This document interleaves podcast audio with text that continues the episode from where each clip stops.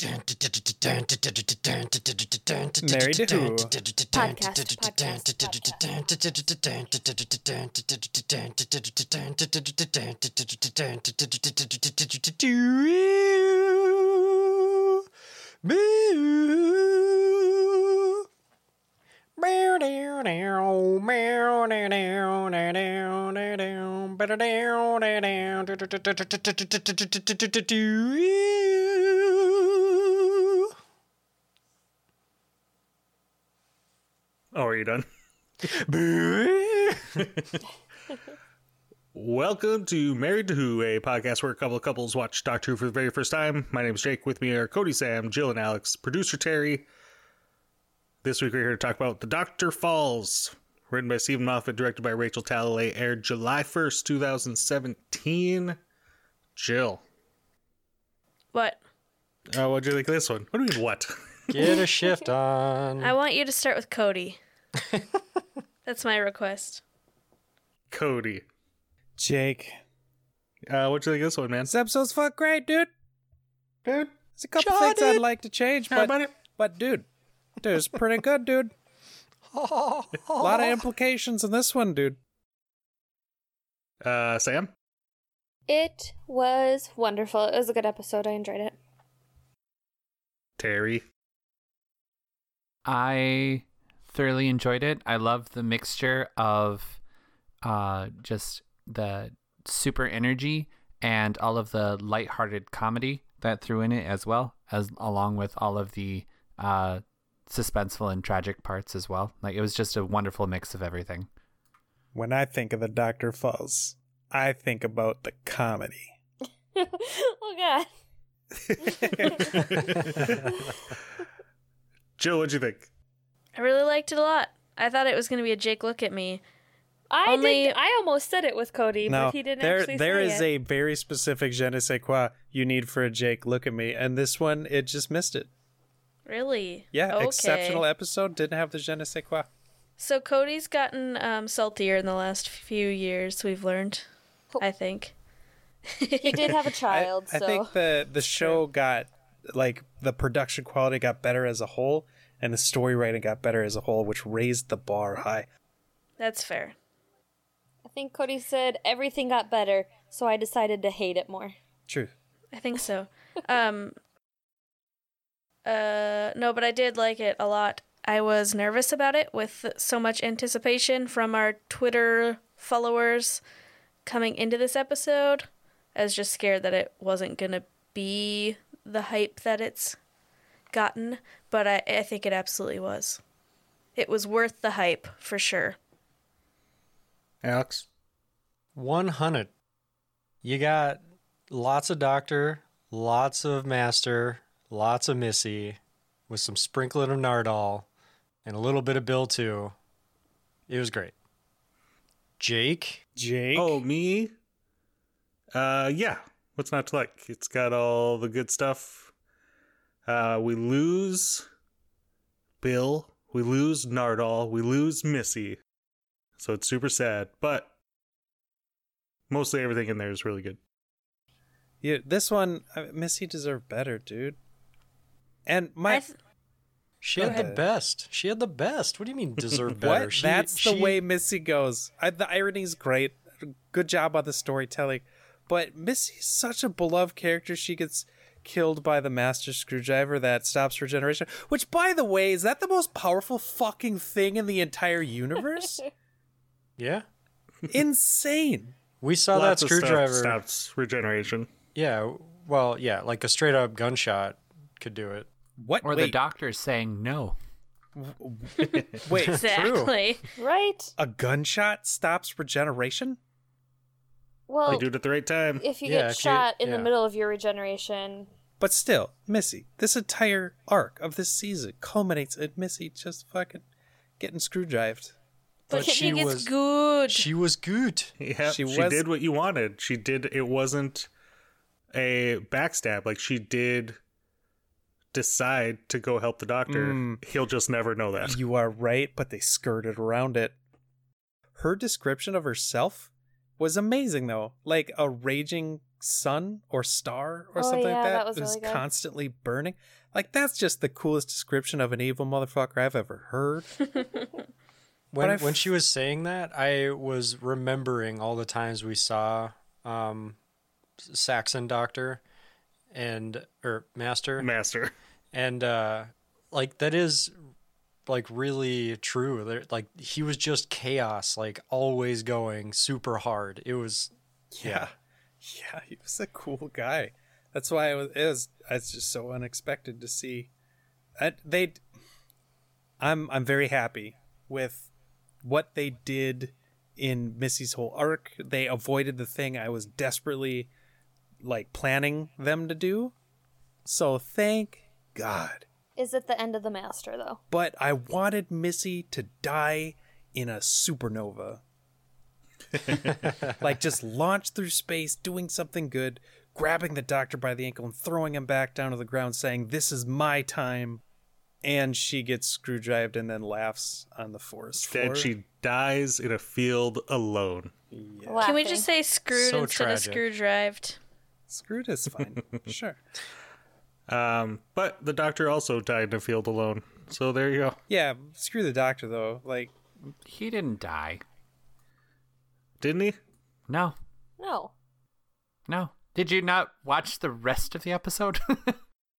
Well, is it possible that he was dead, but that a tear from this mystical creature helped him activate his regeneration again? that's another part that took away from the Je ne sais quoi. Please don't put these Deus Ex Machinas in my fucking finales. Thanks. Deus Ex Heather? Deus You- Ex Heather. you would just prefer the show to end, right? no, like, come on, Cyberman, make it Cyberman Bill just pounding on the chest of dead sort of doctor. canon deal. Like, where did she get this fucking power? I. It's been a long time since we saw that episode. Did what? Did her water powers have this crazy mysticism? That Well, hyper she could powers- travel through time and space faster than the doctor could. She could follow them anywhere. She seemed pretty mystical. Oh, so this Yeah. is one of those kids in the playground. I have every power in the playbook. That doesn't work Yeah. on me deals. Okay, you- so we're back well, on the there Ex was, Machina. There was the line that she had, like, if you want to go back to your life, I can make you a new body. It's just molecules. Like, yeah, I can just make you human again. like she's literally God. she is literally God. that makes Bad Wolf look like just a pile of. Oh, for sure. Maybe she is Bad Wolf. Maybe she isn't Bad Wolf, Jake. You lying son of a bitch. oh, and then Bill did like she got her girlfriend finally. Yeah, that was that ending was adorable and beautiful. I've been around. Let me show you. I I could have done without that I- line. Yeah, I see where the writer was coming I from. don't like that. The writer line. just needs a little bit more. Ste Steven Moffat. Any- Anything Steven else? Moffat needs to pick up a goddamn dictionary and like instead of using adjectives or just like bland sentences, like use better words, please. Thanks. Right. Have you ever seen Doctor Who before? I think he's No. pretty good at You- using non-planned words. Well, yeah, the ones he makes up, like all the words he makes up. I thought it was I thought it was really good writing in that um, the whole episode is kind of about Bill and how she's a Cyberman now, and she won't be able to go back to how she was. People are going to be afraid of her. She won't like feel like I don't know an embrace ever again, and the end of her being with now her girlfriend was just super cool, super touching. Very. I Why thought. did she Yeah. feel the need to tell the doctor? She's like, I'm into girls. And also people my age. Okay, bye. Oh my god, that was hilarious. I just love that. It was it was a feint. Like it was supposed to be this big moment of her being like, "But I'm actually glad I got to hang out with you." And instead, she just goes like, "Psych," and leaves. yeah. That's something friends do to each other all the time. I didn't like that part either. Well, you don't have any friends. Hello, COVID. Burned. Not wrong. There were like things like that that felt kind of over explained. That's how I interpreted it as well. Like you didn't need to tell us that or tell the doctor that either. well, no, I wasn't telling anything. Yeah, it, was, making a joke. it was leading up to like the whole because it almost with all of your other companions they uh, you have There's this a big speech. relationship. Yeah, and they're you always think like, oh my god, they're falling for the doctor type of thing because you want that because they've been together for so long.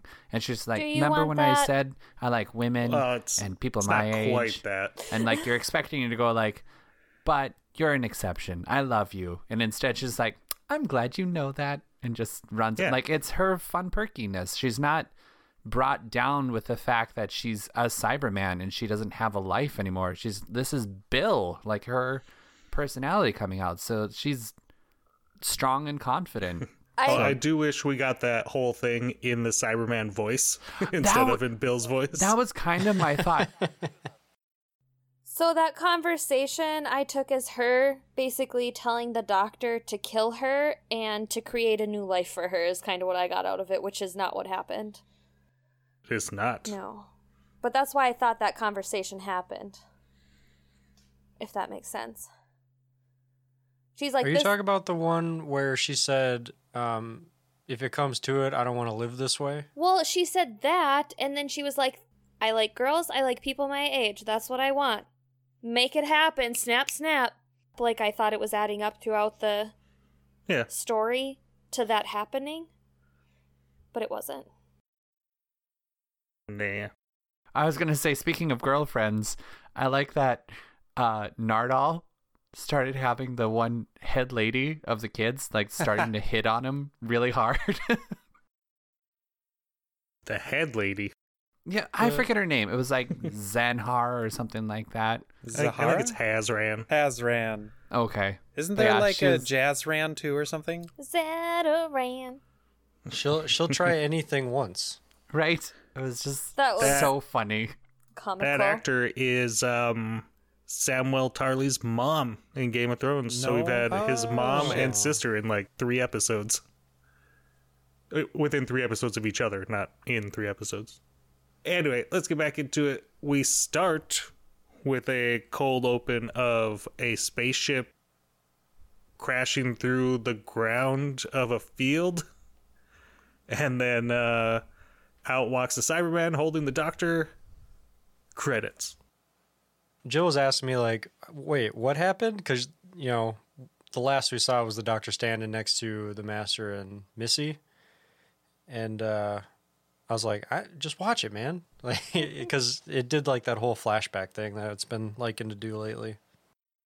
Yeah, and then yeah, and then we flash back to the roof where Master and Missy have the doctor tied up and are trying to decide how they're gonna kill him. And I love every bit of the scenes on the roof.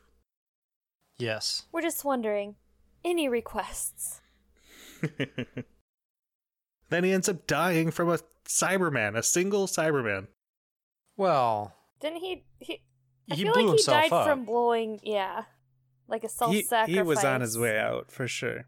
He was regenerating that whole time. So Oh, like that yeah. Cyberman triggered his regeneration by electrocuting him. Well, he's still regenerating, so well, yeah, you saw um Heaven Sent. It takes days.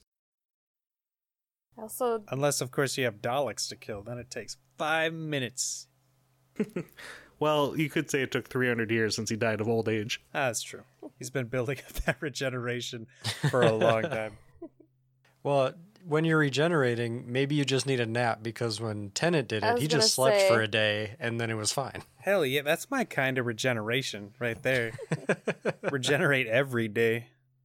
I like uh, that you find out that Missy was actually a good guy the whole time too. Like she knocked out the master and um like I was secretly hoping she was and all of that, but I like the idea that the doctor uh was able to change the one heart to two heart um But- thing for the Cybermen to track. Which then I thought like why would they still be coming for the people? Like wouldn't they just be going for those three the entire time then because he changed it? They were. Um, also, the way that Missy did knock him out and was like playing it, it made it seem like it was almost disingenuous. Like I was on your side the whole time. Like she was being kind of like, you silly Theatrical about it? Sausage. Yeah. Yes, was- you silly sausage is my favorite line. No. Boo. yes. Boo. But but Alex, if you look at when she hit the doctor with her umbrella inside the like, conversion room, it looks like she did that on purpose to like keep him Oh. away from the master because the master pulled out his laser screwdriver and it looked like Oh. Missy was like pushing him out of the way. Do you think Missy knew the doctor was going to recalibrate the Cybermen? Of course. That I did not think of that. That's cool. She always knows what's going on. Think back to Magician's Apprentice when he's like the gravity and she goes, "I know." when they got into the spaceship and the, the master comes in and goes like the doctor's dead told me he always hated you and Nardole's like oh screw you and then Missy comes in and says the same line it's like oh my god I hope they do this more in the show No, the best part of that is when he says, I heard you the first time. right. yeah Get a shift on. Uh, yeah. There's everything there with the Master Missy seems cool, but up until the end, it does really feel like they're just trying to find something to do with them until they get to the end. Like, why are they just like in some barn in the middle of nowhere, and then they're just like laying on a fence at one point? Also, the way Missy acts on the roof is so weird to me. I was it just me that got like a weird vibe? Like I don't know if she acted that way because she was around the master and the doctor, so she had to like play it cool. That she was like on this side, on that side, but it seemed different than normal. Well, she says she's conflicted. She Right. says she truly doesn't know. And I And it's not until the end, after the doctor's speech, that she's, you know, swayed one way or the other. I'm not a huge fan of and I don't think it was like her personally. I don't think it's Michelle Gomez. I just wasn't a fan of that scene of her. I like the um the talk of how like the master's like god I'm a woman now and uh like we know that the doctor is going to regenerate into oh what's her name The, doctor. yes, the doctor. Um, anyway, but I just really love the line of, uh, "Is the future going to be all girl?" and I was like, "Oh, that's so nice." But like, the, I definitely had this uh, feeling that a lot of this episode was just girl power. Like Bill was doing really well, Missy was doing really well, random woman with a shotgun was doing really well. Like it was, it was great. Cody and I have talked about that this season, how forward they've been with how positive it is to be a girl. And I think it's because they're trying to get into the 13th Doctor and bring it in nicely. Moffat's like, "Yo, this is gonna be. Th- there's gonna be a little pinch. You're gonna feel a pinch, but it's gonna Yeah, be John fine." Sim was the first NMD. It's like, oh, is it always girls now? but yeah, this. I mean, by this point, Chibnall and Moffat would have spoken to each other, and if he made it clear, even if he didn't know exactly who, if he made it clear that he was going to hire a woman, Moffat. I mean, also Moffat would have been writing these scripts well in advance, but I'm sure he would have known by then that Chibnall was going to hire a woman to play the doctor. So you put stuff in. I did ask Alex. I was like, you had to know after this episode, particularly, right, that it was going to be a woman. He's like, I don't think so. I was like, no, when did you personally know? No. And he said he didn't. No, I knew uh like the week before it released. But there were so many clues. There was just such a big women push. yeah. This whole season, I felt it. Yeah, I agree. I don't know. I don't feel things like that. I just l- see like really good cinema and I don't enjoy feel- it. I feel nothing. Okay, I have an answer for you. So they did like a little clip, like a 30 second thing. And this episode aired July 1st, 2017. And the Jodie Whittaker announcement video was two weeks later on July 15th. But I, I remember watching that video where they were revealing who the next doctor is going to be and being really nervous that they picked a dude again because and even like the way they reveal it i was just like so like breathed a sigh of relief when it turned out to be Jodie because I thought like they pushed out. They it's just another dude who's gonna be worse than Peter Capaldi. so uh, I was I was nervous, but Do you want me to throw together the watch together? Yeah, if everyone wants to. But is Jodie Whittaker worse than Peter Capaldi? Qualify each of the doctors. Are you thinking they should have done like a half step and hired a drag queen to be the doctor next instead? That w- I think that would have been extra steps. Um, I don't think we got across the point that Jill was working towards, or maybe she wasn't working towards this point, but this is what I was thinking. If I had not known that Jodie was taking over, maybe I wouldn't have gotten so many of the vibes that I got this season. But because I knew that, maybe I felt the push more. Agreed. Jake, when did you know? Like what point in this season, or did you not? Well, I suspected. I knew that there's a large chunk of fandom that wanted a woman, and That large chunk is not very vocal, from what I've heard. they're plenty vocal. Oh, good. um, but, but I didn't know for sure until July fifteenth, 2017. And then it would be 15 months before her first episode aired. Had we started recording yet at that time? When you found out? 18, 2018. right? Okay. Yeah. Okay. We started right before. So we released our first episode the week before her first episode aired. Okay. That makes more sense. All right, it's up. It's very womanly breathing. I was gonna say, is that the doctor's Yeah, I never- hoodie? I never heard that breathing before. Sweet boots. Woman That hands. manicure. Oh, jeez. It's a woman. Look at those woman eyelashes. He just has very feminine features. Yeah, this is just Final Fantasy 17 or 14.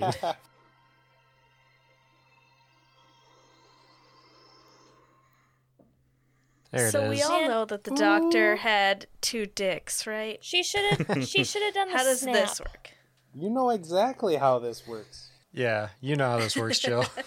Okay, I wish she would have done the snap instead of the key, though. Snap way cooler. Yeah. Well, it was part of like the tease that they were doing on the BBC over the past few days was like showing that key like in a whole bunch of different locations. Oh, Yeah, they got greedy. That's too greedy. Just the snap. Do what we say. Now they don't do any promotion for Doctor Who. Good. they don't. They don't go to Comic Con anymore. they don't. Aw. Well, they could do promotion, just not spoilers. Like, don't spoil shit. Yeah. That bothers That's me. fair. So, part of me really wished she was wearing the Sonic sunglasses. Because then my brain was like, oh my god, wouldn't that be great if they also had their own pair of sunglasses, but they also changed design every time they had a new doctor, like their screwdrivers? And she comes out with like cat eye glasses or something like that. Sorry, weird tangent. Moving on. What a tangent. Anyway, Speaking of Sonic things, the Sonic umbrella got me good. Isn't yeah, that- when they were shooting the the Cyberman, yeah, Yes. Uh, that was the best Sonic. Yeah, it's cool, but I don't like that she has a sonic umbrella. Like she or like the doctor frequently says that he created the sonic screwdriver because he was bored. And I get why the master has the laser screwdriver because he built that to be a dick to the doctor in season or series four. But like why Missy just has a sonic umbrella doesn't make any sense. Well, she's playing off the Mary Poppins theme. Yeah, so make a different kind of magic umbrella. well, But like, we it also makes don't sonic know. noise. Well, we don't know if it was Sonic. Like, it could It have makes been. the noise. Yeah, It but makes the s- the master's asshole driver uh, makes noise too, but it's not Sonic. Yeah, but we know the origins of that and why they're there. Get a shift on. How many shifts are you getting on? My God. I had Uh, one of this, them. This is my second shift. One was Why are mine. you Okay. Jill had a judging? shift. No, ju- Jake this had a is a judgment-free Yeah, zone. fucking worry about yourself. Get Terry. your own shifts on. I don't go have any shifts. Start shifts. shifting. Get a shift. Also, Yeah. You two jerks drank all of the sparkling juice Hell yeah, brother. and left none for the pregnant lady. I told you. Jet Drink the most real of it. sparkly juice. guess. Others. Yeah. Yeah, you'll know when I've had enough shifts. I'll start yelling at everybody. That's true. Ooh, speaking of shifts, I think my favorite line scene of this episode was when Missy was holding the master up against the wall and like talking to him with like this happened to me and whatever. And at one point the doc- or the master goes, "Is this wrong that I?" and like looks down in his crotch area and Oh, she's yeah. like, "Yes." Let me ask you a, pro- or a question. Is he saying, is it wrong that I have an erection? Or is he saying, is it wrong that I ejaculated? Oh, it's the latter. Oh, no, no, no. It's the latter. The master is I all always or thought nothing. it was until this time. Like, just like the look she gives, like, that dude creamed his jeans. also, why is he so creepy? Like that was so weird to me. I, He's the He's master. very egotist. Like he's just you guys very are pointing vain out and just like all these me, things me. that I don't didn't like in the episode. He's he's into himself, but in that scene I wrote he wrote literally down wants to be into himself. Yeah. Oh. I wrote down Master Missy fanfic was created on this scene for sure. Man, you have no idea. Oh no. Her sonic umbrella quivered in the moonlight. Stop. oh jeez. Oh my. Moonlight. Uh, it's uh, Yeah, because it was up his ass. Sonic Star. So I see Jake is the writer of this fanfic. Verbatim. Just, just a fan. So anyway, big explosions. The Cybermen upgraded themselves because of time dilation. They show up. The Doctor blows everything up and dies. I like the very beginning when they they have uh like OG Cybermen as their scarecrows, and when they're going by on their cart, you just see a couple of them move, and it's like, ah, shit, it's Right? fucking Yeah. terrifying. Can someone just or explain the scene between the doctor and Nardole? Like, was it reverse psychology by saying like which one of us is stronger, and then Nardole agreeing like, yeah, I'm stronger, I should do this, or like that that scene? I don't I don't know what the alternative is, but that scene Th- like there was isn't one. weird That's to me. exactly what it was. That is it. Yeah. Okay. I think so. So he yeah. was so he was just playing Nardole because he Oh, didn't want for sure. To die. No, he was buttering his bread. Get Which- buttered. I do love the uh the I don't know what to say, and he just leaves. And I'll never Well, yeah, find the and, like- words. yeah, that's literally Steven Moffat. And he's saying goodbye to both the doctor and Bill. Like that's just the saddest thing because he thought Bill was also going with them, and then he wasn't. And He's like, oh, dang it. It's my kind of writing. Oh, I can just leave and don't have to make any more dialogue. I, I've written all these profound statements for the doctor, but Nardole can go fuck himself. Well, he did have that pr- that one line where, like, because Bill said, "Well, you'll think of it later," and he said, "No, you're wrong. I won't think of it. Like, I have, I, w- I don't have anything to say, and I won't because feelings. I don't know. I yeah, feelings. It- he because I guess Nardole's not smart enough to think of the words he's trying to use. But he's But then, like, they do the shot of him on the next floor just staring at the door, just waiting for them. And it's like, oh, he's like a broken puppy. And then I kind of hated that image in my head. It's like, he's not a puppy. He's like a companion of sorts. So it's, it just, to me, it rang Uh, weird. he once but- had a robot dog as a companion. Oh, yeah, never mind. Okay, I like it then. Yay. then we had the uh, the the Missy backstab, which if you watch, uh, is John Sim? Is that his name? Right. John Sims, Mhm. the male master, yeah, or master, yeah. if you watch John Sim, you can see like it was perfect acting. You can see like when it happens, but then they're standing there in the embrace for a really long time, and it's just so good. Where did she stab him that he died from it? In the uh, The wow. kidney. Yeah, I guess I don't know. There's another kidney. No, I they was only have say, one. it was pretty that. low. They're Time Lords. They only have one kidney. They only have one, two One dicks, kidney, two, two hearts, one kidney. Man, Did they're it? But I, I also really liked the line is like, very very good work. I'm glad I to see I didn't see or I didn't lose my edge. And she says like uh some like verbatim, uh only the best for me or something like that. Yeah, only the best for you or something like that. But yeah, Yeah. I I love that too of just like showing respect. Yeah. And and then the desperation plays because the master would not uh not even in his current or future form would not allow himself to bend to the doctor, which is just Metaphorically, yeah. Right out of so the ballpark. bonkers. Is this even possible to do in any way, shape, or form? He's so evil. So evil. His, his evil transcends the power of space and time. It's like uh, that lone Dalek in the very first season, who, because he has Rose's DNA, is like starting to Oh, have yeah. emotions and starting to be good. And he's like, I would rather die yeah. than be a good Dalek. And he kills himself. it's so tragic, man. Yeah, and I I I really like it too how it's uh like a full circle for Missy's life of this is the day that she would be regenerated into life, but she also goes out on this day too, so there's not like the weird time paradox where there's two Missys at the same time. So it was I really like that closure to her. And and then the master descending in the elevator shaft, just laughing, knowing he's going to his death. Well, in another Mhm. lifetime, but still, like, ah, Hold so up. good. Hold the fuck up, sir. This Yeah. is the master. You may think he's dead. He's not fucking dead. Preach. Did you see him die?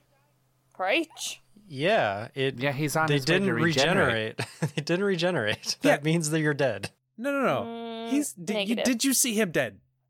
Yes. No. Well, No. I saw Just Missy. change to a new picture, he died. No. I saw Missy die, and Missy is after John Simm Master. How is Missy Missy? What? How did Missy come to be, sir? Because John Simm regenerated into her. Yeah, but remember, he was dead. John Simm's not dead. And No, also, yeah, he was- she no. died. Missy was also dead They a said lot of the other Master's times. dead, Yeah. not John Simm. That's our point. Sh- They're well, not. their point is that Missy died. Yeah, that's what I'm saying. Yeah, multiple Missy died. times. Yet she's still here, boys. No, the other time she teleported. we saw the life go out of her eyes, and that entire uh, level was exploded. As Hard if I believe Which anything. you didn't say make ever. sense because the doctor was not fully singed. Like the fire somehow didn't burn his clothes Well, or his it's- hair or it's anything. TV. So you know how fire works on Time Lords? Yes, yes, I do. It's also I- TV. Like you need to have something you can put on It's not just camera. going to be a burnt corpse. I fell asleep like before the forest fight, and then I woke up with him in the TARDIS burned. I was like, ooh, he looks a little rough. what happened? not a good day. He died. oh, I really like the forest fight too. Yeah. I'm just like I wasn't understanding all these words he was saying, and then it made sense of like, oh, he's listing all of the places that he's defeated the Cybermen before, and I thought that Well, was he's specifically naming all of the places where Cybermen have originated. Because And ah. he said that beat earlier them. in the episode, like those cool. specific places. That's some. Which, to burn a fun fact, one of those places, Alex, is Marinus. Yeah. And me, Alex, and Terry just watched The Keys of Marinus, a First Doctor story. So there's no Cybermen in that. But in a 1987 comic book written by Grant Morrison, the Cybermen are born of the Voord on Marinus. Really? Ooh. Wow. But this story does do a lot to kind of cancel out the contradictions of the multiple origin stories for Cybermen. Because the doctor says it's parallel evolution. And that's what makes the Cybermen scary, is that they're inevitable. Anywhere anywhere that has humans or human like people that live long enough, they're eventually going to turn themselves into Cybermen because it's just a, a natural progression where technology like starts to exceed human lifespans and so people can give themselves over to technology so that they can stay alive Yeah, Elon Musk, get the fuck on it. You want to be a Cyberman? I want to be a Cyberman by 2022. Just so we've mostly been talking about Missy and the Master and a little bit about the Doctor. What do you guys think of just the story of the the fight of the Cybermen trying to save this small village? Uh, Sam, you hate Cybermen stories. Did this one do anything for you? This season has been a lot better for Cybermen. And also, Bill as a Cyberman made Cybermen more interesting, obviously. Yeah. It wasn't just like Ker Chunk, Ker Chunk. And that's like all Cybermen were to me. Although I don't like that they leave the Kerchunk sound in for the old school Cybermen. like even for Bill. I really liked how we saw all the different generations in this story. Well, two. Yeah. Well, no, it was the the sock head dudes, then Yeah. Bill, and then the war ones. And Well- like there was there were variations, there were variations in between too. Yeah, because their armor changed. all I know is, wow, what an upgrade. From the the weird material masks and the human flesh hands Yeah, inside of what's obviously an oversized sweater. yeah. It Jumper. crazy difference. Hey, back in the 20s or whenever the hell this show started, they were limited the 20s?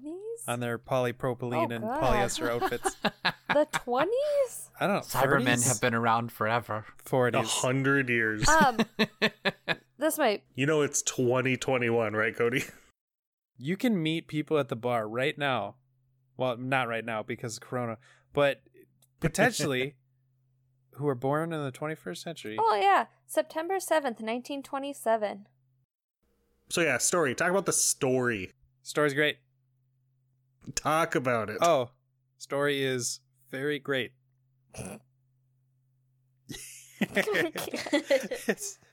I what what the hell do you want us to say? There's a lot of stories going on, I feel like.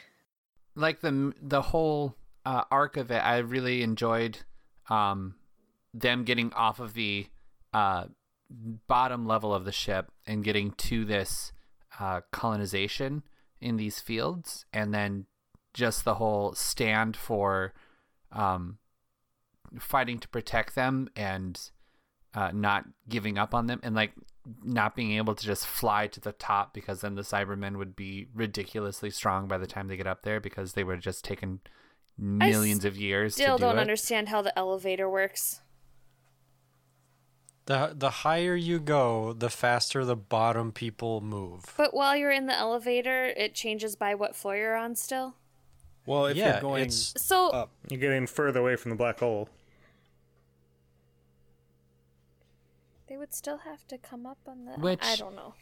Uh, so it's it's a good device for why they can't just go get the TARDIS because the people at the bottom, by the time they got to the top, would have had thousands of years to figure out how to stop Because they always have to And get then they rid of a TARDIS. and then they could have just gotten up to the top in seconds because the elevator moves at the same speed no matter what. I thought that was exemplary.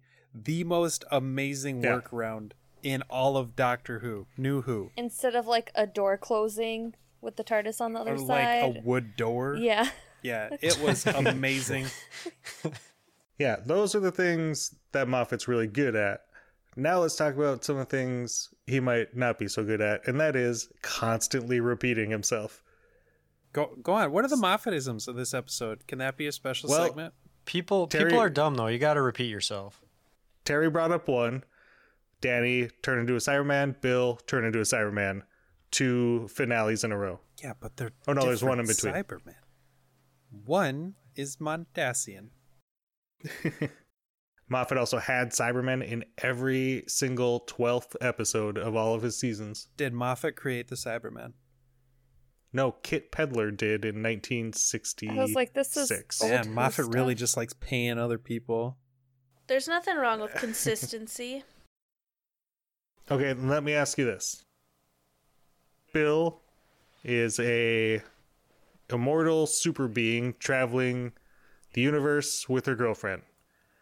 Clara is a immortal being with a TARDIS traveling through space and time with a girlfriend. No, hey, he doesn't want to kill companions that we love. Completely different. Wrong. Fake news. But I just I just took it as her being dead and this is like the afterlife. yeah, so did I. Yeah, she's. Oh man, what a great allegory, huh? Nope, they live in a puddle in the universe. Probably. I, that's they got to teleport around and people's I mean like that can be an afterlife. tears and stuff. How do you know what Guys. afterlife Imagine is? being connected to all of the water in the universe forever. You are somebody's Gross. pee. You are 500 Somebody's pee. million people's pee simultaneously. And that's just assuming Earth is the only thing with living organisms who are peeing. Guys, they're She's just not wet. every puddle. Yeah, just let them just let them be, man. They're just wet. Don't worry about it. just wet. Which I was kind of sad, like when we find like Bill has turned into Puddle Girl, uh, that her hair didn't automatically also turn drenched wet. Like it was just her hands. I was like, oh well, that's Well, and then on the contrary, Puddle Girl uh, got dry. yeah. dried Oh up. my god, her hair was so good. Yeah, Puddle Girl be looking fine. Really? Right? She went from goth girl to like hot. No, she's she's just got really good genes. Uh, yeah, her pants were pretty sweet too, but Right? I was looking at that hair. anyway, we keep trying to. Jay keeps trying to get us to talk about the story, and we're talking about pants. Um, so Been trying for three years. Uh, my only really quip with this episode is Qualm? the, yep, All right. the Nardole doctor exchange of who's staying and who's blowing themselves up. I didn't love that whole exchange. Like it was gonna be like a heart to heart, and then it turned into a who's stronger, you or me, and Nardole obviously acknowledging that Nardole's stronger. But just didn't feel right. Like it wasn't a good closure of their relationship. It was like a half hearted conversation that either should have been more serious or lighter, and it was like a weird middle ground, and I, I just didn't like that closure. I agree with you.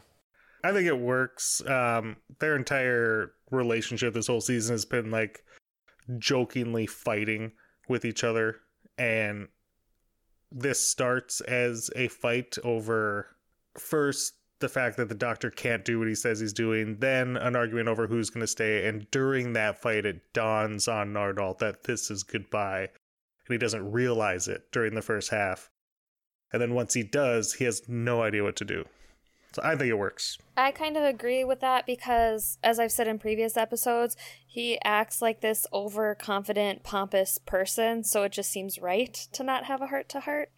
But I can see where you would want it to. Hashtag hug Nardole. That's all I wanted. Right? Yeah, that seems nice. Cuddles. I'm happy that we got to see uh, Jack again. That was nice. Uh, yeah, That was. that whole that scene exchange. I love those every time. every time those pop up, I'm like, yeah, I like oh, these. the flashbacks. Yep. Yeah, I forgot about that. And usually it's flashbacks of doctors, so it was kind of fun to have a flashback of companions. companions. Hell yeah, brother. Was nice. No, the one for Donna is just her screaming. Yeah, that's that's what made it the best. I thought you would have wanted Donna not in it. I would be fine with that, but if she's gonna be in it, that's the scene. It would have been better if it was the one where she's on the other side of the window making faces at the doctor by the door. yeah. I will say the end of this episode was kind of like an abrupt train wreck. like it, it it was like things were happening, feels were going on, and then all of a sudden, boom, water lady, boom, we're in the TARDIS, boom, the doctor's regenerating. It's like, Oh, yeah. whoa.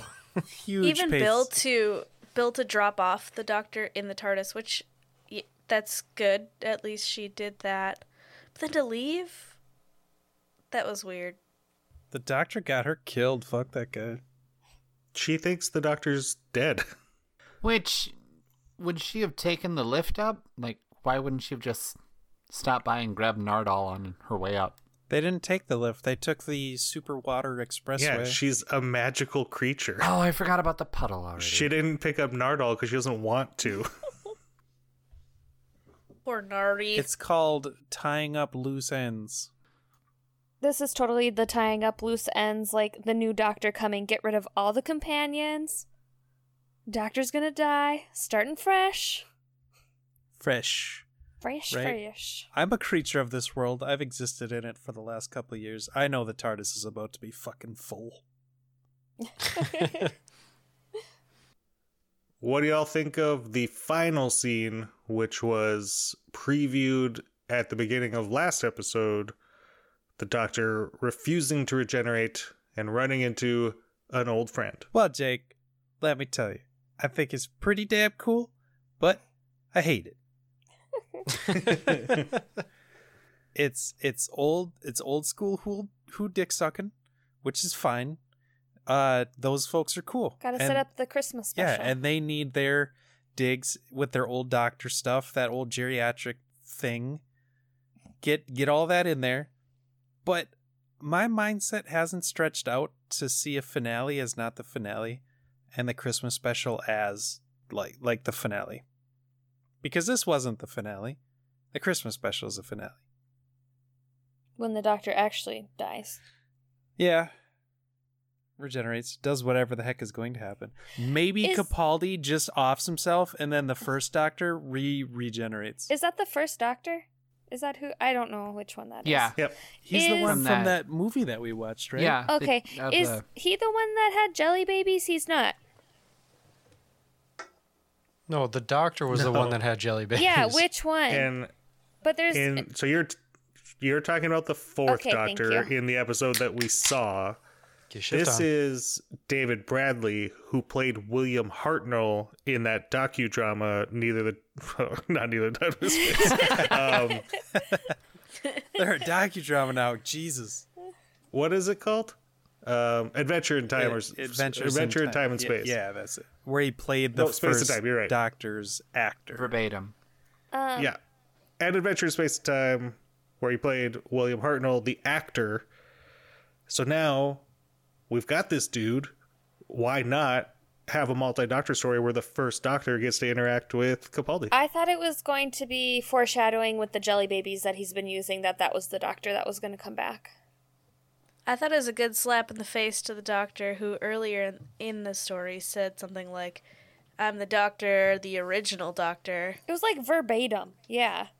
It's like, no, you're not. Yeah, well, that was to tie it together to people that don't really know the first Doctor. Like, oh, yeah. Capaldi Doctor said that a little bit ago. Is this the Doctor? Yeah, and, Yeah, I'm and this one is And those and this one is for me. legit the original, you might say, because he was the first one. He was to the do it. first one. Well, not really. He's actually the fourth person to play the first Doctor on screen. Oh but gosh. Was he the only one still alive? I think so. There was a a stunt double for William Hartnell who played a robot version of him that the Daleks made. God, that was terrible. Oh yeah. Yeah. But they like had to promise that guy they would give him a scene on camera. That And guy then was during an the asshole. five doctors in 1983, because the first doctor had passed by then, they recast um, Richard Hurndall, I think his name was, played the doctor and did not watch a single second of William Hartnell playing the doctor. Just said, "I'll just do my thing; it'll be fine." Um, it was it William Hartnell who also in that uh docudrama that we watched wasn't he also very adamant of like I don't want to leave, I don't want to go, like I'm the doctor, like I can't stop. well, that might have been a little dramatization of him using David Tennant's line. Oh, okay. Because I was thinking, like, I really liked um that uh echoing that Capaldi is doing of just like, no, like I will not change. I will be this forever, and just having That is not what he said. well, no, okay, shush. He's because he's saying I. I will not change. Like, there's no change. Like, he doesn't want to change. He doesn't want to change because he wants to die, not because he wants to keep being. Oh, Peter well, I was reading that whole because he keeps saying Yeah. no. So I didn't get Yeah, that he doesn't want to regenerate anymore. but I'm just seeing it that he he wants to stay who he is. Like he doesn't want to change, and that's what I keep seeing. Like there was no like I don't want to die because he would just say I don't want to die, or I don't want to keep living. Like there's no stop making me go on with life or no whatever. Like Terry, I'm with you. I, I got the same vibes. It was like the same stuff that Tennant was doing to me, but now that I'm thinking about it, maybe it was like he doesn't want to keep the cycle going. It has to end now, which Well, yeah, you can. I didn't catch that.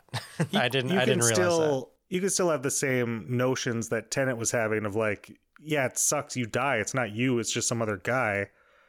Well, and then just be like, well, then fuck it. Like I've lived for over two thousand years. Like that's enough. He quoted David Tennant too. Yeah, he said And I don't want to go. Yeah, both of them. Yeah, he did. Matt- He even did Matt Smith's weird little hand motion that he was making Yeah. when he said, uh, "I'll never forget when the doctor is me," or "I'll always remember when the doctor is me." I think it sends the wrong message to fandom. what? Don't let the doctor generate. Just let him end. Just stop it here. Stop watching Doctor Who. Just stop this. But we don't want to keep doing it. In that scene, the first doctor is saying the same thing. I don't want to change. And this version of the first doctor is plucked out of time from right before he regenerates in the 10th planet. See, you just broke a very nice dream of mine. That the first Doctor, when he changed, had just like a message for the audience that change is good and necessary. Oh no. Oh no. No, he just fought it. Oh man, I was really hoping it was like No, they didn't say anything at all. Like when it actually happened in 1966, he's just like, "Oh, I'm kind of kind of tired. I'm just going to lay down." And then he just regenerated and like they didn't create the term regeneration until deep into the 70s like when the with the fourth doctor. Oh, did any of the doctors have like a Mr. Rogers style, like everything's gonna be okay, this is normal, and it's like the natural progression of things, and then regenerate? No, they It all wasn't go until out Matt Smith. just it wasn't until and Matt moaning. Smith. he was the he was Mr. Rogers. The fourth doctor said it's okay, the moment has been prepared for and then died. Ah, that's analytical and and that's too too sharp. the the sixth doctor didn't get a regeneration scene because what i was going to say about william hartnell about not wanting to go the first and sixth doctor the only two who were fired. And like they didn't leave by choice. Very interesting. and then the seventh and eighth doctor got regeneration scenes years and years later. Are we thinking then that the Christmas special is the first Doctor telling Capaldi it's like, no, it's all right. Regeneration is a part of life as a Time Lord. Let it happen. Or is it like a ah screw it, fight it, just kill yourself, and just be off with it. Meh. Like I don't know what the whole message is then. Like it, how, where it sounds like a Scrooge thing We'll going find on with in the Capaldi. Christmas special. I think the first doctor pulls him in tight in a loving embrace, gazes deeply into his eyes, and shoves just an umbrella up his just ass. Shanks him. shoves a- just a four-inch shiv right into his kidney, his It's only like, I'm so sorry. I'm not good at this. and then He gives him the Missy special. and then just stabs himself or drinks like a poison, and then Just says, regenerates "I into love Jodie being. Whittaker. Play Where's the his Twitter face? song. Where's his face? I love being you. anyway. he's just all sweaty tweet, tweet, tweet, tweet, tweet, tweet, tweet. Okay, I forgot to send out a request for tweets today until what would have been 10 p.m. UK time. nice. But Ode Ollie managed to get in there before going to bed. A true Ode underscore patriot. Ollie at Ode underscore Ollie says, I'm afraid this is going to be just as long, if not longer than last oh, time. Bad. And he's right. It is also 29 tweets long. Nice. For me, this is just an just as incredible an episode as the first part. Dark, heartbreaking, moving. The true horror of the situation is so clear, and it's one of the most brutal Who stories ever. Again, all the characters have a distinct role to push the story forward, but still letting this episode showcase Capaldi, just as the last one did for Pearl. I think a multi-master story was wanted by so many for so long, and this was done magnificently. John Simm plays the best version of his master in this, as cruel and manipulative as ever. That is true. We should have talked about that. I think John Simm's better in this one than any of his other master stories. And Michelle Gomez is incredible, seeming to play a different version of Missy depending on if she's with the Master or with the Doctor. The episode, in my opinion, is the first in a while to make the Cybermen feel like a proper scary threat, and manages to give the Master Missy something to do without detracting from the Cybermen, unlike Season 8. The use of the different generations of Cybermen is so clever, as is the explanation given that they are a natural inevitabil- inevitability wherever human life is. Clever, but so disturbing. That and their implacability really lets their real threat show through. That and they don't stop pursuing and converting, and the only way to fight them is on a day to day basis, really makes them properly scary again. The problem with some Who stories, especially some to come, is that they don't always give everyone something to do. But all the characters in this have their own story, their own moment to shine. Bill's story is perhaps the sharp the harshest, and that's saying something with this story. The episode and series shows how strong she is, but the story breaks her over and over. Her justifiable anger at the doctor failing to save her is performed so well, going from quiet playing to full blown explosive rage. And Pearl plays it with so much skill and tenderness, you can feel the pain and betrayal in her expressions, and so much through her voice. The scene of the master mocking her is so powerful, the extent of his cruelty and her strength, you can see both that and her pain portrayed so well. Pearl's emotional acting is on full display here, and it's magnificent. And her final scenes are so moving. Her goodbye to the doctor is heartbreaking, and her reunion with Heather, Heather is so lovely. Bill deciding to stay and fight with the doctor is, I think, the natural conclusion of at least part of her arc, traveling, giving her strength and her loyalty to him, not letting her leave. Her discovery of his body is devastating. Pearl's performance is so physical, you can see the actual effect of his loss on her.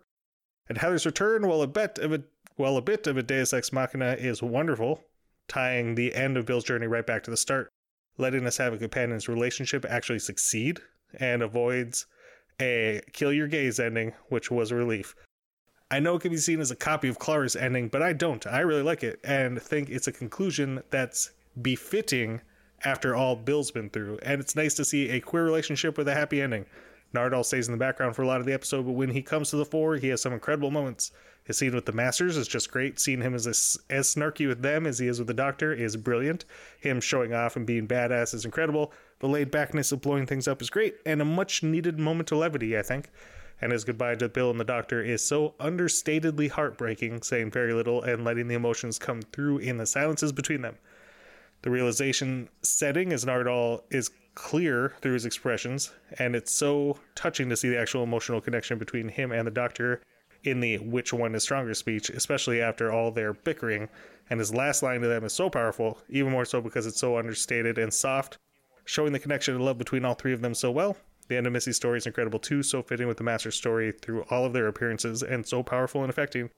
I think the difference between the Masters is highlighted wonderfully in this, with the Saxon Master's cruelty, hatred of the Doctor, and fundamental cowardice, contrasting with Missy's empathy and clever playfulness, and countering it especially at the end, and I love that she impresses the master by killing him.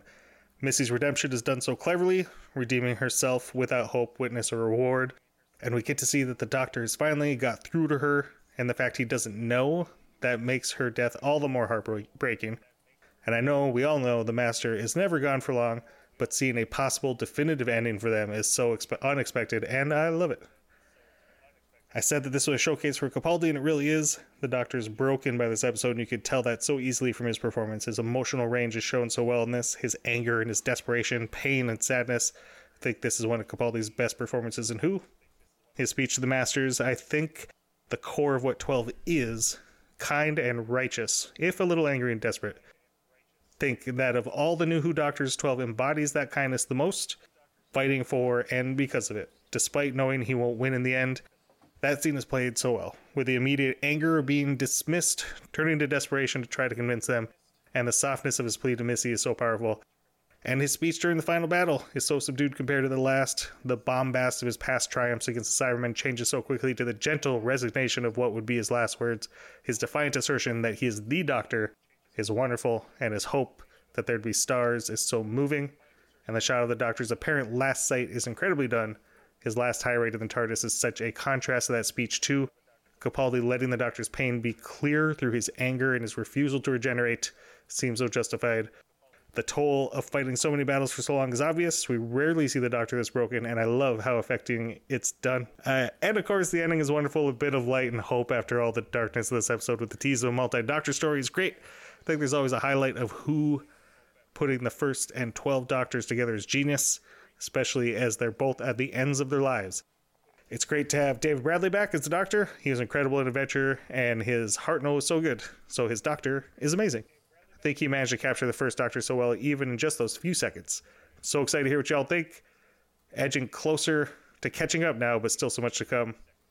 Looking forward to more, and we'll keep you updated as to the podcast too. But here's a tease for Oda Ollie's podcast. It's going to be called, at least for now, Companion Piece. Ooh. Ooh. Yeah, good. All name. Fuck, man.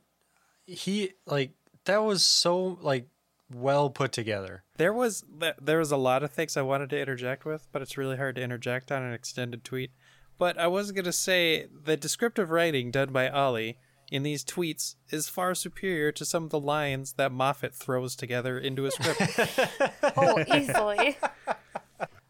Ollie's Ollie's tweets remind me of being in like English class and like we'll we'll read a chapter of some book and then the teacher will go off on like all these things that I like I, I just I I heard the story, read the story in that chapter and enjoyed it, but then like it's just the deep dive, the aptitude to deep dive is insane. Like I, I'm I'm standing. I'm not standing, but I would stand and salute Ollie. Slow clap. Slow clap. That's better than I don't have to get up. Yeah, you just described what I wanted this podcast to be when it started. Yeah. Why do you um, have us? Like, Right? I was gonna be say, friends go, with go Ollie. get Like, Ollie. Why do you think I've made friends with him on the internet? Jeez, he's so much better than us. Fuck. What'd y'all think of Pearl Mackie's season, or her, or Bill as a whole, now that it's over? I wish I could remember what we all said when you asked us what we wanted from a companion. But I really think I really think it's what we needed or what everyone needed. Like it's kind of like she's not as intense as Clara or even the Ponds or Nobody is. really any anyone before even. Like she's just she's got a good companion personality with like she's smart and she gets shit done, but she's just not like super intense or super anything really. She's She's level-headed.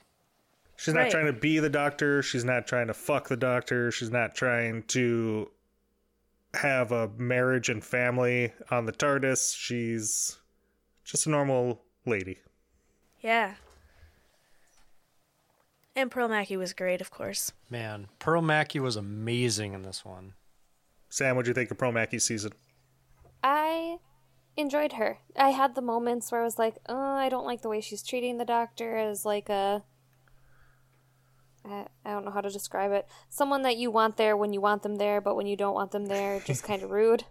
You really cannot let go of No, that one scene in I that one not. episode. And I can't, and I won't, Jake. It was the doctor's idea. Every other companion has done the same thing. She's just trying to live her life. This old The jerk doctor keeps is coming now in. involved in it. Get used to it. Just every time we talk about Pearl Mackie, it's that one line from one episode. Um, but yeah, I really I enjoyed her character. It was great. If you were to list all the companions in order of preference, would you be on the bottom? No. You guys, would? okay, I am way different than this podcast. I don't, I, I, I know I shouldn't live in this podcast, but I did not like Martha. She can be banging, that's fine. Wasn't a huge fan of her as a companion. Same. I Okay, yeah. Now that I'm thinking about it, Okay. I think Pearl Mackie was better than Martha. I disagree. That's what I expected from everyone, but I'll, I'll take my people. I think Pearl Mackie had some better stories. I think she had some worse ones. I think she got. I, I wouldn't go so far as to say she's a better actor than Freema Agyeman. I would say she got to do more acting than Freema Agyeman did. Yeah, Uh, yeah. yeah, Yeah. that might be it. Because did Martha just have like a super small run? Just a season. Okay. same Well, as she popped up. Yeah, she popped up again it. in Donna's season. Pearl had Oh, a okay. super small run too. Yeah. Because it just seems like Martha just didn't have a lot of memorable stuff. Martha the character was like already done. Like she didn't have any growth. She wasn't down on her luck. She wasn't like short of um confidence. She Yeah, she was She in didn't pre med. but she didn't have like any growth to make. So the character doesn't really have anywhere to go. Except And- to be sad that the doctor doesn't love her. Right, which isn't a character. No, it's, it was bad. and so that's hard to you know for any actor to do anything with and the stories in her season aren't particularly good And you asked the character, not the actor. I think. I haven't really thought about the actors. yeah but as a character, I yeah. yeah i mean i i'd put her above rose but i'm probably the only one Boo. all right passion fruit sent a jar candle at b bird moth with underscores in between all those words uh at b underscore bird underscore moth says absolutely cracking episode weaker than the first part but a great send off at least it would be if the next episode didn't exist which i usually pretend it doesn't Oh i think the no. writers oh, no. did very well with bill all the way to the end Hell, Nice. Yeah, thank you for letting me know because I've already decided that as well. oh we just got one in from chris at this emo trash who says it's Heyo. instead of rewatching, I went to bed, and so I've probably missed my chance. Good episode, disappointing finale when compared to World Enough and Time, but very good nonetheless. The Master is underused, but his scenes stole the show from everyone else. Excited for the next episode.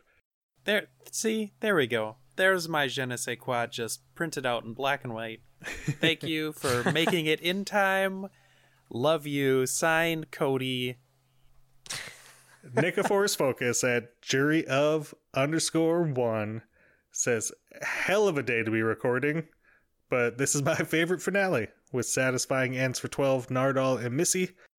I like Bill's ending the more I watch it. It does fit with Moffat's fairy tale idea of the show, but it did seem a bit of a Deus Ex Machina on first watch. I love the depiction of cyber conversion, and this is the best treatment of the Cybermen in New Who. My only real criticism is that the Master feels a little redundant at times.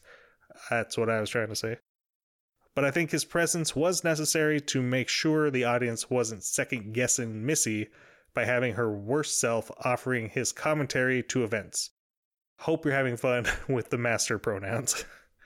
Controversially, I like the next episode, but oh, controversial! I didn't know this was a controversy. Oh no. Oh, it's about to be a controversy. Controversially, I like the next episode, but this was a great last adventure for 12, giving his all to help a small group of people survive just a little longer. And I'm going to add in, just like Matt Smith did, hashtag Moffat repeats himself. So that's Jake's pet peeve is the is the Moffat repeatism. No, I actually like it. I don't, I, it's the oh. opposite of a pet peeve. I just like to point it out because if I don't, someone else is going to. Sure. we, we got to make T-shirts that just says Steven Moffat and and it has the ampersand and then Steven Moffat, and it just does that all the way down the shirt. And hashtag should have been a two-parter. Should have been a two-parter. Married to Oh, who? man. At married to who? Terry, you watched Moffat's series Dracula on Netflix. Was it good? Ooh, yes. Oh my god. Oh, it's so good. Guys, Jake, can what we have watch you that done? again? Oh, it's so good. I no, I loved it a lot. Like just the the and it is. It's the same as Doctor Who, but just like the whole idea of like you're watching this, you're reading this, and then like the fun little twists that show up in the ends, and just the oh god, oh. Wait till a So time good. traveler's think- wife comes out. Jake, have Alex you watched. Broadchurch yet? No, It's good. I'm sure. Watch it. Oh, Alex, give me that fun fact Steve song. Fun facts, fun, fun facts. Gonna, gonna, gonna give a fun facts. Yeah. All right, I already said all the stuff about the comic book and Marinus, but let's see. This is the first season finale in New Who and the only episode of Series 10 to have no scenes on present day Earth. Huh. The uh, the very final scene with the first Doctor does take place on Earth, but it's 1986 because in 1966 they thought that was the far future, and we would have spaceships flying around.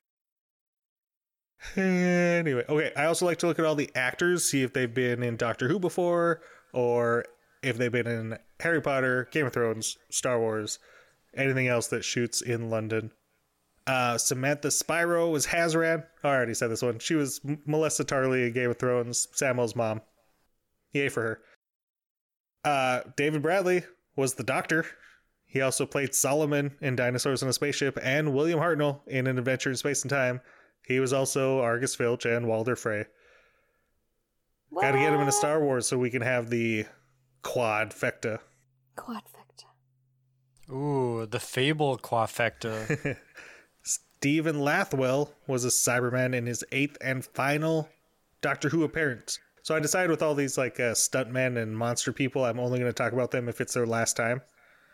Oh, so uh, okay. Stephen Lathwell was a Cyberman in his- in his eighth and final Doctor Who appearance. He was a soldier in Face the Raven, a Dalek in the Series 9 two-parter, the two-part opener, a Dream Crab in Last Christmas, and a Cyberman in the Series 8 two-part finale. He was also a Shadow Kid in three episodes of Class. Jamie Hill was a Mondasian Cyberman in this, his 11th and final Doctor Who story. He was also an Ice Warrior in Empress of Mars, a monk in all three episodes of the Monk trilogy, the Foretold in Mummy on the Orient Express, and a silent in four different stories of those first two seasons, of Moffat's first two seasons. Alex, give me that MVP theme song.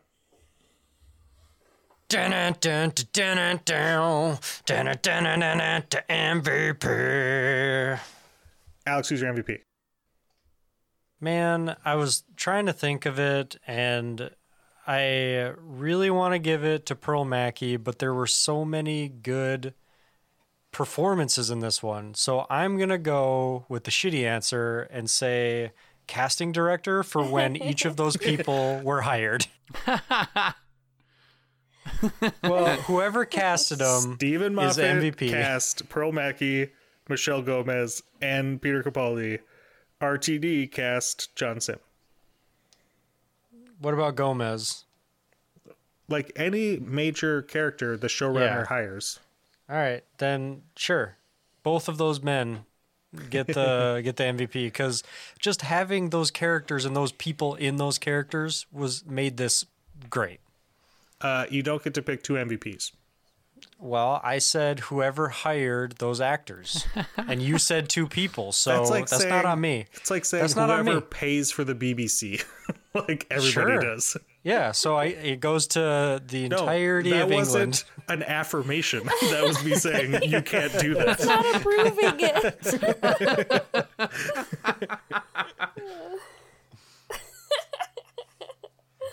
If I have to choose one, it's Pearl Mackie. God damn it! So is mine, Sam. Mm. Yep. Pearl Mackie. Cody. Boys and girls. Who's Pearl Mackie? Obviously. Jill. Steven Moffat. Terrence. Michelle Gomez. I think it's the first time Pearl Mackie wins. Jake, you didn't say Michelle Gomez. I don't want to talk about it. Can someone clip in the part where Jake says he's gonna vote for Michelle Gomez every time, and then clip in all the times he doesn't vote for her? It is now time for everybody's favorite Doctor Who trivia game, Doctor Who Trivia Pursuit slash Doug Benson movie game game. In this game, I'm going to ask each of these people a question from the Doctor Who Trivial Pursuit. They'll each get a chance to go first, second, third, fourth, and fifth. The questions are random. Some of them are really easy, some of them are really hard. If the first person gets it wrong, then the next person gets to choose from four multiple choice options. If they get it wrong, the next person gets to pick from whatever remains. I have chosen a random order ahead of time, and it is Alex, Jill, Sam, Cody, Terry. Alex, are you ready? Yeah. What is the name of Brannigan the Catkind's wife, who the 10th Doctor met on the motorways of New New York? Hmm. Esther. Solid.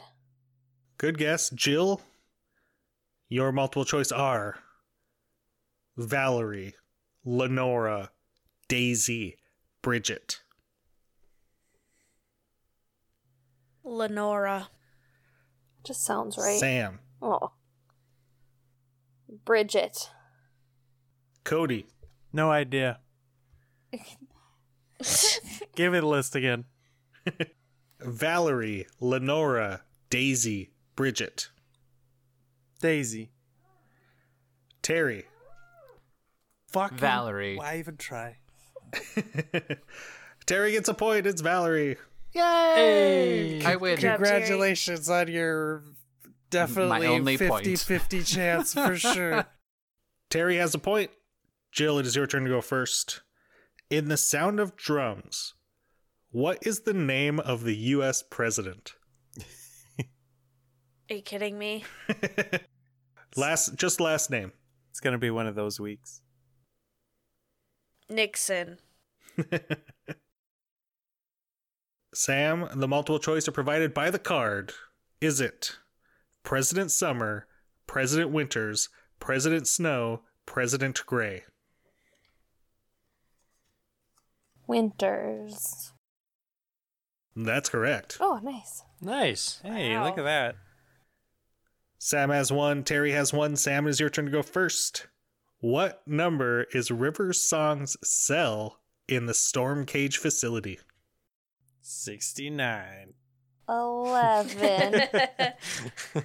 11 is a really good guess. That is not correct. That was a super good guess.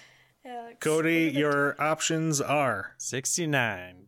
Stop. one, two, three, one, one, one, four, two, six, eight, one, five. 426. That's correct. Ooh, nice. That's Easy. good. If you said 11 was a good guess, it'd be 111. That's why I put it in there. Can't trick me, buddy. Jill has one. Cody has one. Terry has one. Cody, it is I your don't turn. have one. I have one. Sam has one. Cody has one. Terry has one. Cody, it is your turn to go first. I'll give one to Jill. Don't worry. Where the points What? don't matter. What do the headless monks keep in the seventh transept catacombs under their temple? Uh, uh, that's the head of the blue guy. Obviously. That is not correct. I, no, it is correct. Terry, your multiple choice are skulls, boxes, souls, weapons. Oh no. Boxes? Alex. Box? Man. Uh, fuck. We got to get this one to Jill. Skulls. Jill. There it is. Repeat the options, please. Skulls, boxes, souls, weapons. Souls. Which Alex just said. They No, said I said skulls. skulls. He said yeah, skulls. he said oh, I'm sorry. Then Alex got it right. Okay. Hey. Oh, no. I was no. like, how is it not skulls? What is it? sorry, I misheard. Is that not So- where the the blue guy? Is yeah, that- weren't they in boxes? But they don't just keep him there. Don't they they? kind of do. Where do they But put they were them? in a box. There's there's like four boxes. One of them has the blue guy. There's also a thousand skulls. Yeah. Bad question. Yeah, because it's a catacomb. Don't Skulls care. are like part of. Shut up. Alex has a point. Sam has a point. Cody has a point. Terry has a point. I'm in the game. Terry, it is your turn to go first. Another one with the multiple choice on the card, which means I gotta find it. What is the name of the plague that had infected Appalachia when the 11th Doctor visited there? The Scarlet Aura. Alex. Yeah, what's multiple choice? Your multiple choice are Chen 7, Chen 8, Chen 9, or Chen 6. Fuck off. What is this? The SATs? Pick the most correct answer. So it was seven, eight, nine, or ten. It Nope. was seven, eight, nine, or six. for reasons. Wait, what? I didn't order these. These are on the card that way. Well, then I'm going Chen six. Jill, your chance to make it a five way tie. Chen 7. It's a five way tie! Yes! Let's do a whole nother round of cards. we all win. It's a good day.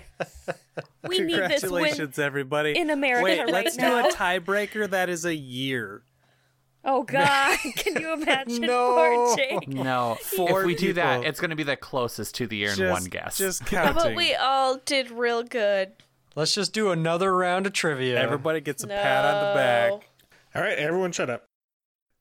Because there's a tie and we have to do tiebreaker, I have typed the question into Discord to prevent any advantage from internet lag. In a moment, I'm going to hit enter, and whoever yells out the question or the answer first wins. You have as many chances as you wish to take. Afterwards, oh, I will read yeah. the question aloud to anyone listening. Are you all ready? yes. Mm-hmm. Yeah. Jill, can you see the Discord? Yep. Three, two, one. The moon. Oh, Sam fuck. is the I- winner. Yeah, I you're didn't oh, read that fast enough. I just can't What read the fast. fuck? Yeah. Sam just It- saw okay. Judoon and was no, like, that rhymes with the Smith moon. and Jones and Judoon transport. Like boom. So it should have been one of those questions that is like a total 180 after the first sentence. the question was in Smith and Jones, where do the Judoon transport the Royal Hope Hospital to while they hunt the Plasmavore? So yeah, all those other words after Judoon are meant to just kind of screw you up because it's a lot of words. Oh, I didn't get it until the Hope Hospital thing. I'm like, oh yeah. Yeah, the question should be in Smith and Jones, the Judoon transport the Royal Hospital to the moon. What is Martha's last name? Like, fuck off. It's in the title Smith and Jones, dickhead. I know. I I understand that, but like you're reading it, you'd be like, okay, where's the question? Where's the question? And then at Right. the end, it's like super easy. We're almost in two hours. Alex, fun facts theme song. Fun. I mean, Fun facts. Fun oh, fact. it's so late. Send help. so fun. This is fun. Alex, paper crumpet theme song. Uh, this has been Married to Who's discussion on The Dr. Falls. If you'd like to listen to this podcast in any other way, you can do so Spotify, Google Play, Apple Podcasts, or on our website, marydewho.com. If uh, you want to participate and be on the podcast, you can do so by tweeting us Married to Who Pod. You can follow our Instagram, Married to Who, or you can email us, marriedwho at gmail.com. On behalf of myself, Jake, Cody, Sam, Jill, Alex, and producer Terry, thank you so much for listening. Please join us next time for Twice Upon a Time.